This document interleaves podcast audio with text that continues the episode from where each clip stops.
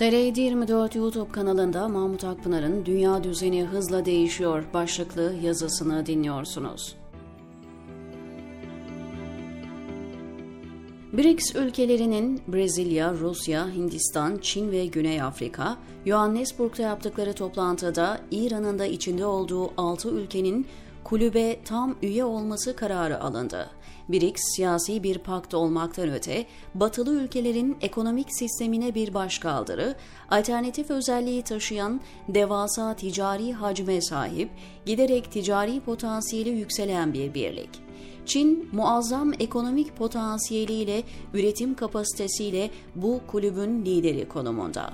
Kulübün görünür siyasi ve askeri amacı olmasa da Rusya ve Çin gibi Batı'nın ambargosuna maruz iki büyük güç bu platformu siyasi manevra alanı, Batı'ya meydan okuma zemini olarak da kullanıyorlar. Batı'nın çok açık tavır aldığı ve ağır yaptırımlara maruz bıraktığı İran'ın kulübe alınması ABD ve Rusya'ya karşı meydan okuma ve İran'ı kurtarma operasyonu olarak okunabilir.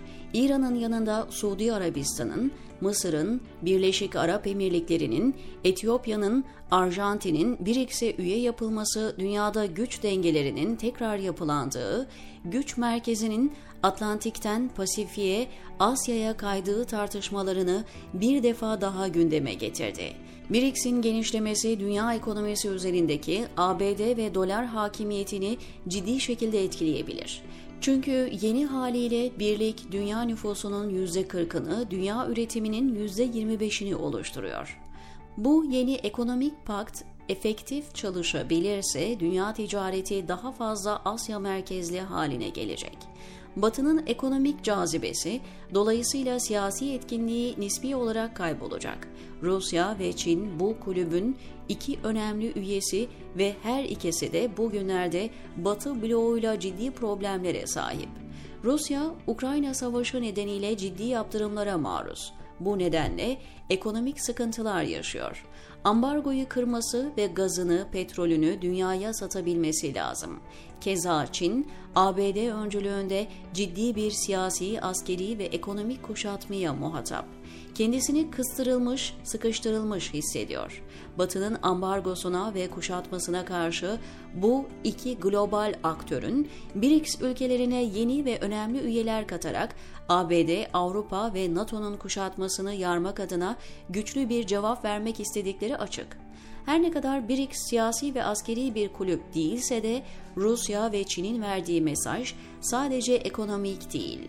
ABD liderliğindeki tek kutuplu dönemin resmen sona erdiğini ve yeni bir dünya düzenine geçildiğini ifade eden anlamlar içeriyor yapılan genişleme. BRICS zirvesinde anti-dolarizasyon kararının alınması, dolar tekeline karşı yeni mekanizmaların geliştirilmesi gündemi uzun erimde ABD'nin siyasi ve askeri gücünü de etkileyecektir.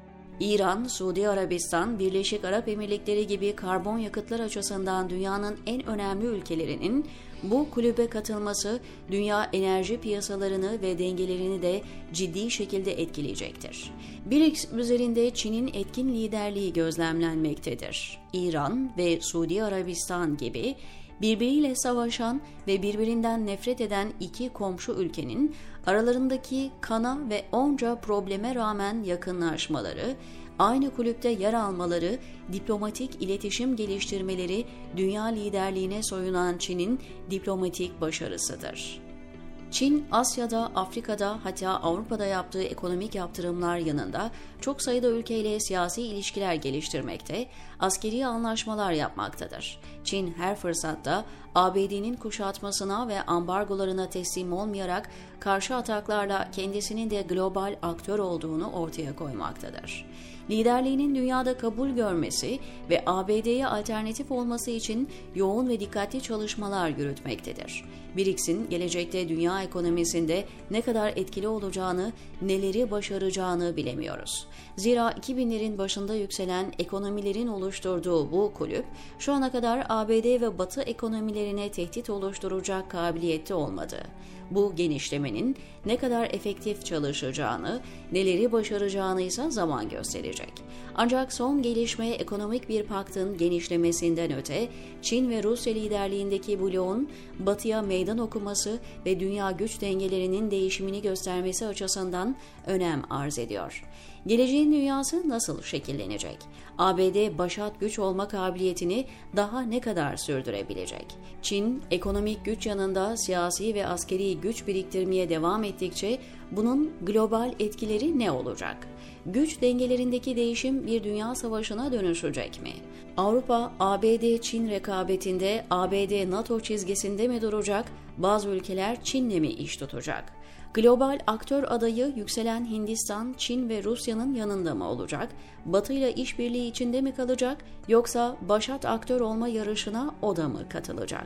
Müslüman ülkeler otoriter blokta demokratik bloğun rekabetinde nerede duracak? Bütün bu soruların cevaplarını ilerleyen yıllarda göreceğiz. Dünya hızla değişiyor. Ekonomik, siyasi ve askeri güç dengelerinde yeni denklemler kuruluyor, diyor Mahmut Akpınar, TR724'deki köşesinde.